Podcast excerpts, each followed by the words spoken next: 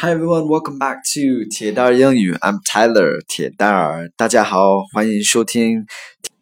Today, we're going to be starting a new series talking about travel English.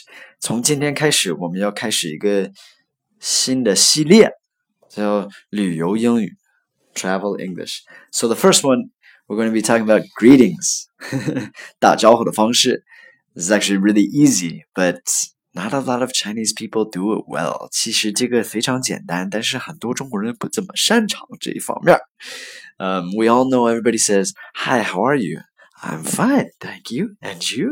大家都知道这这个对话。Um, "Hi, how are you? I'm fine, thank you. And you?" OK, 除了这个以外呢，还能说什么呢 ？Hi, how are you today? Hi, how are you today? 你今天怎么样？你今天怎么样？OK, 那怎么回答呢 ？I'm pretty good. I'm pretty good. 我挺好的，或者也可以说 I'm not bad.